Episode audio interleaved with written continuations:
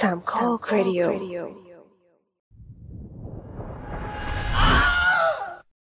หลายคนน่าจะอยากให้อะไรหลาย ๆ สิ่งสูญพันธุ์ไปพร้อม ๆ กับปี 2020 เช่น โคโรนาไวรัส แต่ก็ยังไม่เป็นผล ตัดกลับมาที่วงการภาพยนตร์ ก็มีสิ่งหลายสิ่งที่ผู้ชมอย่างเราๆ ก็อยากให้มันสูญพันธุ์ก่อนเข้าปี 2021 เหมือนกัน Starlord 4K กับรายการ The Spin-off รายการที่จะสปินคุณออกไปพบกับสิ่งละอันพันละน้อยที่คุณอาจมองข้ามไปในโลกภาพยนตร์ จะพาไปชี้ชวนและสาบส่งสิ่งต่างๆ เหล่านี้ ในวงการหนังทั้งไทยและเทศ เพื่อนำไปสู่สกราชใหม่ครับ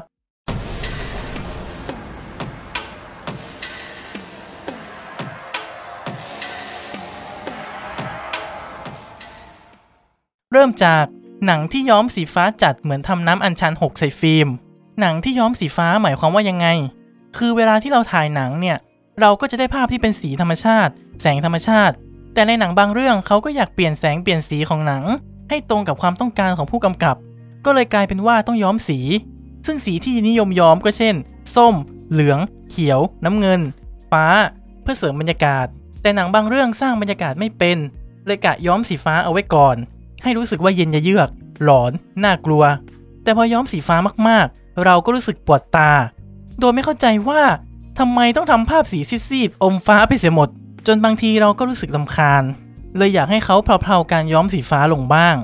แล้วไปหาวิธีที่ฉายภาพออกมา ให้ทำให้คนรู้สึกหลอนได้โดยไม่ต้องใช้สีฟ้าสตาร์ลอดว่ามนุษย์เดี๋ยวนี้ฉลาดมากนะ หวังว่าจะหาวิธีกันได้ ตัวอย่างหนังที่ spoil หนังไปครึ่งค่อนเรื่องสตาร์ลอดเคยพูดถึงเรื่องนี้ไปแล้วในตอนก่อนหน้า ตัวอย่างหนังเดี๋ยวนี้ปล่อยออกมา2 3 ตัวในการโปรโมท แล้วก็มักจะเผยฉากไฮไลท์เข้ามาทั้งสิ้น ในขณะที่หนังเช่น หนังดราม่ากลายเป็นหนังเล่าเรื่องตั้งแต่ต้นไปจนครึ่งค่อนเรื่องแล้ว คือแทบไม่เหลืออะไรให้คนดูลุ้นแล้วมั้ง หวังว่าทีมการตลาดจะเปลี่ยนกรรไกรใหม่บ้างนะ เผื่อจะได้ตัด trailer ได้ดีขึ้น โอ้ ดูเหมือนประชดนะ แต่การตัดต่อหนังในสมัยก่อนก็ใช้กันไกลจริง ๆ ในการตัดฟิล์ม แล้วเอามาต่อกัน เชี่ย แบบนี้เคยเรียกว่าตัดต่อสินะ โอ้ my god การรายงานรายได้หนังที่เกินจริง อันนี้มักจะเกิดขึ้นในประเทศแถวเอเชียตะวันออกเฉียงใต้ พูดไปเถอะว่าประเทศไทย ค่ายหนังมักจะชอบรายงานรายได้หนังที่เกินจริง คือมันยังมาไม่ถึงเท่านี้เท่านี้ แต่รายงานไปก่อนแล้ว ซึ่งเขาก็มีคำพูดที่เลี่ยงออกมา คือใช้แล้วไม่ผิดกฎหมาย คือคำว่า มุ่งสู่ เช่น มุ่งสู่ 50 ล้านบาท ในขณะนั้นอาจจะยังได้ประมาณ 30 ล้านบาท แต่ถามว่าถูกไหมก็ถูก เพราะมันมุ่งสู่ แต่ไม่ได้หมายความว่าจะถึงหรือไม่ถึง ถ้าไม่ถึงก็ไม่ผิด เช่นกำลังขับรถมุ่งสู่กรุงเทพ แต่ก็เกิดอุบัติเหตุ เลยไปไม่ถึงกรุงเทพ แต่ถามว่ากำลังมุ่งสู่กรุงเทพถูกไหม ก็ปฏิเสธไม่ลง การตลาดแบบนี้มันก็ไม่ได้ผิด แต่ก็แอบน่าเกลียดหน่อยๆนะเราว่า อย่างน้อยมันก็มีโอกาสจะ misleading ได้ หรือไม่ก็คนมาอ่าน แล้วตีความไปว่ามันถึงแล้ว ทั้งที่ยังไม่ถึง เอาจริง ๆ มันก็เป็นการตลาดที่เฟื่อมาก จะตลอดเชื่อว่าทีม PR ทุกค่าย มีความเก่งมากพอจะทำการตลาดหนังให้แหวกแนวได้มากกว่านี้ ฉะนั้น 2021 เลิกมุ่งสู่กันเถอะ การเปลี่ยนแปลงโปรโมชั่นของโรงหนัง โดยไม่แจ้งให้ทราบล่วงหน้า โรงหนังเองก็มีการทำร้ายคนดูเช่นกัน เช่น การเปลี่ยนแปลงรอบฉายหนัง เปลี่ยนแปลงโปรโมชั่นของหนัง ขยับราคาค่าตั๋ว โดยตัวเองใช้ประโยคมาแปะป้องกันตัวเองไว้ก่อนแล้วว่า เป็นสิทธิ์ของโรงหนัง โดยไม่ต้องแจ้งให้ทราบล่วงหน้า หรืออาจจะแจ้ง แต่แจ้งกระชั้นชิด แบบนี้เข้าขั้นเลว เพราะการดูหนังในยุคนี้มันต้องวางแผนเยอะมากๆ ไม่ใช่แค่ออกจากบ้านไปถึงโรงหนังก็จบ มันต้องคิดเรื่องเวลาที่ไปดู ความยาวหนัง ราคาค่าตั๋ว การเดินทางและอีกมากมาย การที่จู่ๆโรงหนังจะเปลี่ยนอะไรกันทันหัน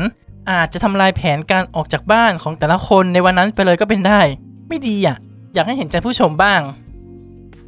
หนังสตรีมมิ่งที่สักแต่จะทำสตรีมมิ่งเจ้าใหญ่ก็มีเงินพอให้ผู้กำกับนำไปสร้างเป็น original content ให้แก่แพลตฟอร์มตัวเอง แต่ก็กลายเป็นว่าประสบความสำเร็จ จึงได้อนุมัติการสร้างออกมาเรื่อยๆ จนบางทีก็เหมือนกับว่า แพลตฟอร์มทำหนังจะเอาแต่ปริมาณ ไม่ได้ใส่ใจคุณภาพ หนังหลายเรื่องห่วยและไม่สนุกเอาเสียมากๆ แต่แพลตฟอร์มโปรโมทอย่างหนัก เพราะเป็นคนออกเงินเป็นคนสร้าง ครั้นจะไม่ดูก็จะโดนบีบทางอ้อมๆมันก็เลยรู้สึกว่า ไม่จำเป็นต้องทำ original content ออกมาเยอะขนาดนั้น ขอแค่ทำออกมาแล้วมันดีทุกเรื่องเลย เช่นทำออกมา 10 เรื่อง ดี 2 เรื่อง กับทำออกมา 2 เรื่อง ดีทั้ง 2 เรื่อง แบบไหนมัน work กว่ากันนะ การทะเลาะกันของ fanboy ค่ายตรงข้าม มีหนังก็ย่อมมีแฟนหนัง แล้วหนังที่แฟนหนังเยอะๆก็มักจะเป็นหนังชุด โดยเฉพาะอย่างยิ่งหนังแอคชั่นไซไฟแฟนตาซีบอกไปเลยเถอะว่าเป็นหนังซูเปอร์ฮีโร่ซึ่งค่ายใหญ่ ๆ ที่สร้างหนังคนแสดง ก็จะมี 2 ค่ายใหญ่ แล้วแฟนหนังของแต่ละค่ายก็มักจะทะเลาะกัน ว่าหนังของตัวเองดีของอีกค่ายแย่ แล้วก็ทะเลาะกันไม่จบไม่สิ้น ซึ่งจากข่าวต่างๆที่ออกมา ฝั่งผู้สร้างและนักแสดงเอง ก็แทบจะไม่ได้มีปัญหาอะไรกันด้วยซ้ำมีทั้งผู้กำกับและนักแสดงหลายท่านที่ทำงานข้ามค่ายกันออกจะบ่อย ผู้สร้างส่วนใหญ่ของแต่ละค่ายก็ยังมีไปติดตามผลงานของอีกค่ายได้เลย ไม่รู้ทำไมแฟนบอยต้องทะเลาะกันการที่ค่ายใหญ่ดูเหมือนจะเป็นคู่แข่งกัน มันก็มีข้อดีตรงที่ว่าเป็นแรงผลักดันให้ตัวเองได้พัฒนาหนัง หรือสื่ออื่นๆ ให้มันดีขึ้นเรื่อยๆ ผลดีก็ตกกับฝั่งคนดูคนอ่าน คนตามล้วนๆ เลิกทะเลาะกันได้แล้ว การสร้างหนังภาคก่อนภาคแยกที่ไม่รู้จะสร้างไปทำไม หนังบางเรื่องสร้างโลกของตัวเองได้น่าสนใจมาก จนบางคนอาจจะเสียดายที่มีหนังแค่ไม่กี่ภาค หรืออาจจะภาคเดียวด้วยซ้ำซึ่งสตูดิโอก็จะขยันหน่อยหากหนังมันทำเงิน การสร้างภาคต่อก็โอเค มันคือการต่อยอด แต่การสร้างภาคก่อนหรือ prequel และภาคแยกหรือ spin-off ก็มักจะก่อให้เกิดคำถามว่า หนังที่สร้างมันสำคัญกับเส้นเรื่องใหญ่ขนาดนั้นไหม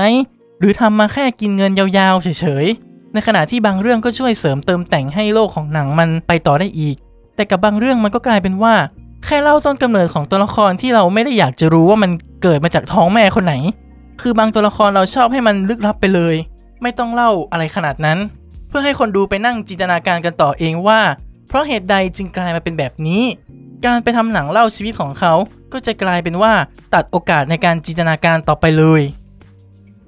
หนังผีที่ทำเป็นแต่ใส่เสียงตุ้งแช่ เน้นตกใจไว้ก่อน แต่หาความน่ากลัวอะไรจากมันไม่ได้เลย จะว่าไปก็คิดถึงหนังผีสมัยก่อน ที่ทำให้เรากลัวได้อย่างกลัวจริง ๆ และระแวงกับหลายสิ่งหลายอย่างในชีวิตจริงไปด้วย แต่การทำหนังผีก็ไม่ได้ว่าจะง่ายๆ มุกหลอกผีอันไหนที่ใช้ไปแล้วก็ยากจะทำตาม เพราะคนจะชี้นิ้วแล้วบอกว่านี่นี่นี่นี่มันซ้ำกับเรื่องนี้นี่นี่นี่ฉะนั้นคนทำหนังผีที่ไม่ได้คิดมากพอ ก็จะสร้างบรรยากาศหลอกๆ ด้วยการทำหนังเงียบๆ แล้วค่อยเพิ่มเสียงตุ้งแช่อย่างไร้เหตุผล โดยเฉพาะฉากตกใจคนกันเอง ขอความกรุณา เลิกทำค่ะ มันไม่ได้น่ากลัวแถมยังน่ารำคาญมากๆ การตั้งชื่อภาษาไทยของหนังที่มีแต่คำว่าผจญภัย มหัศจรรย์โอละเวง สตาร์ลอดจะไม่บอกว่าเป็นหนังของค่ายไหน แต่ชื่อหนังไทยบางเรื่องก็ยากเกินจะจดจำจนต้องไปจดจำชื่อภาษาอังกฤษของหนังแทนอย่างน่าเสียดาย เพราะชื่อหนังไทยก็คืองานศิลปะในอีกรูปแบบหนึ่งวัดกึ๋นของฝ่ายการตลาดได้เป็นอย่างดี ชื่อไทยที่เจ๋งมากๆ จะทำให้คนจดจำเช่นกัน ฉะนั้นโปรดเลิกใช้คำว่าผจญภัย มหัศจรรย์โอละเวง เธอน่าถือว่าขอร้อง หนังเรื่องนี้มี end credit 2ตัวเฮียเราโมโหมากๆ เรากับเครดิตปิด ช่วยกันทำอินโฟกราฟิกในการเผยแพร่ความรู้มาเป็นปีๆ แต่พอหนังซูเปอร์ฮีโร่เข้าฉายที ก็เหมือนคนไม่เคยเรียนรู้ ไม่เคยจดจำยังคงเรียกผิดกันตลอด ถ้าโควิดสามารถรักษาให้หายได้ โรคเรียกฉากพิเศษหลังเครดิตเป็น end credit ก็ควรจะรักษาให้หายได้เช่นกัน เนอะ หนังตลกที่มีแต่มุกบอดี้เชมิงตรงๆเลยนะ หนังไทยและสื่ออื่น ๆ ในประเทศนี้ยังก้าวข้ามความดูถูกเหยียดหยามในร่างกายของคนอื่นยังไม่ได้เลย และถึงขั้นเอาไปใส่เป็นมุกตลกในหนัง โดยค่ายใหญ่ด้วยซ้ำทั้งๆทที่ก็มีเสียงวิจารณ์ตามมามากมาย ถึงความไม่ศิวิไลแต่ทางผู้สร้างก็เหมือนจำไม่ได้ยิน แล้วยังคงยัดฉากเร็วๆเหล่านี้เข้ามา เพื่อตอบสนองความหยาบโลในจิตใจของตัวเองได้โปรดจงสูญพันธุ์ คนที่ใช้คะแนนหนังตัดสินทุกอย่างในโลก ไม่ว่าจะเป็น IMDb Rotten Tomatoes หรือ Metacritic ต่างๆ ไม่ได้หมายความว่าห้ามดูคะแนนหนัง เพียงแต่เราต้องทำความเข้าใจกับระบบของแต่ละเว็บ ว่าได้คะแนนมาได้อย่างไร วิธีเฉลี่ยคะแนนเป็นอย่างไร ซึ่งคะแนนหนังที่แต่ละเว็บแสดงออกมา ก็จะเป็นแนวโน้มได้ในระดับหนึ่งเท่านั้น ไม่สามารถตัดสินทุกอย่างของหนังได้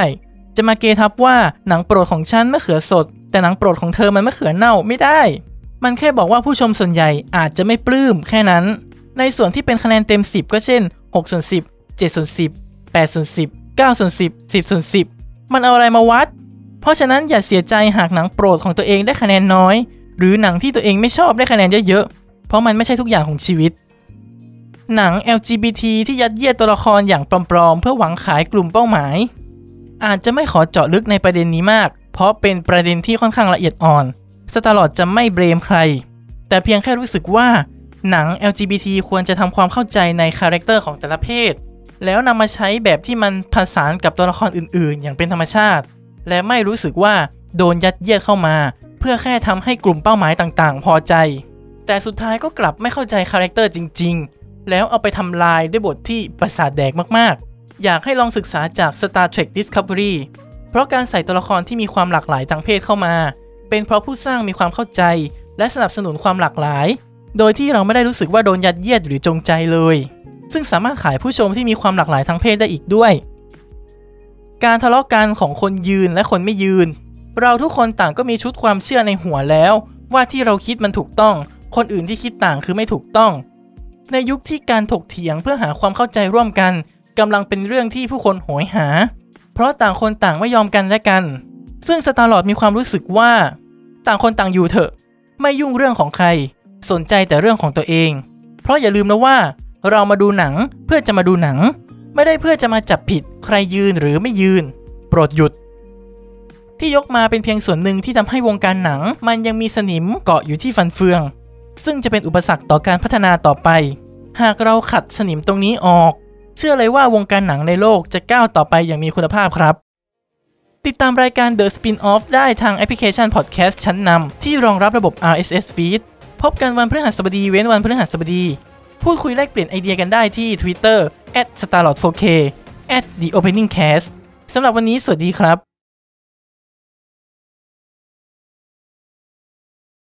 โลโลโลโลโลยังไม่ไปกันอีกเหรออะดีแล้ว จะได้มาบอกว่ามีอีกอันหนึ่งที่อยากให้สูญพันธุ์ตั้งแต่ตอนนี้เลยจริง ๆ ก็คือ คลิป spoil หนัง อีพวกเฮียอีพวกปริงของวงการหนัง อีหน้า